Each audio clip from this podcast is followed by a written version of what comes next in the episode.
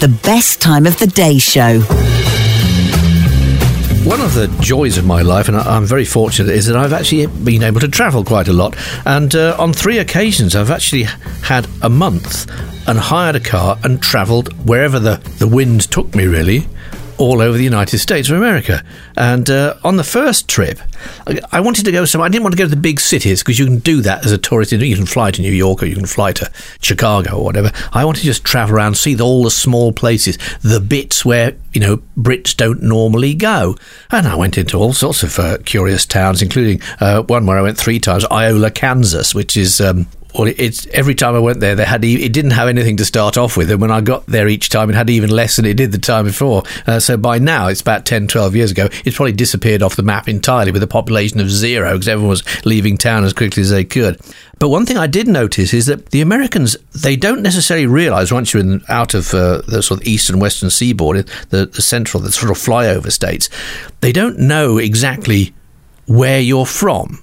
They don't go, oh, you got it, you're English. They go, uh, you're not from around here, are you? Where exactly? Or they might have a, hazard a guess, which was, you're Australian. Nope. Canadian? Nope. Nope. On one occasion, I went into a gas station and they were looking at me because I had to send, hand over my passport because my uh, credit card didn't work in the machine. And the guys behind the counter looked at me and You French? No, United Kingdom. Where's that? England. Oh, you're the guy with the Queen, right? Yeah, that's it. Okay, fine. So anyway, driving along, I saw a sign to Nashville, Tennessee, and I thought, you know what? I love country music. Let's go and find. Let's go and see what Nashville is like. So I blew into Nashville in my Mustang convertible. It's the law, you understand. Brits abroad have to travel in one of those, and got into a motel. And uh, one thing I'd noticed is that all the way, wherever you'd been, Americans would try and imitate your accent. And frankly, after a while, it gets a bit annoying. I can still remember Jennifer Page. Uh, her one hit wonder crush coming in to plug the follow up on a show I was doing and imitating my accent all the way through the interview, which was really very irritating indeed. You know, how to win friends and influence people on the other side of the pond to take the piss out of the bloke that's actually interviewing you. So, anyway, I arrived and booked into the motel, and of course, it's a country music town, isn't it? But there's other stuff out there as well because not everybody in Nashville likes country music. And up at the, the arena that night, there was the band Tesla.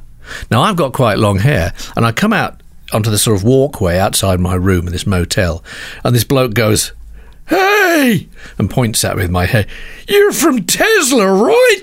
And I went, Uh, no, I'm not. He went, Oh, your accent!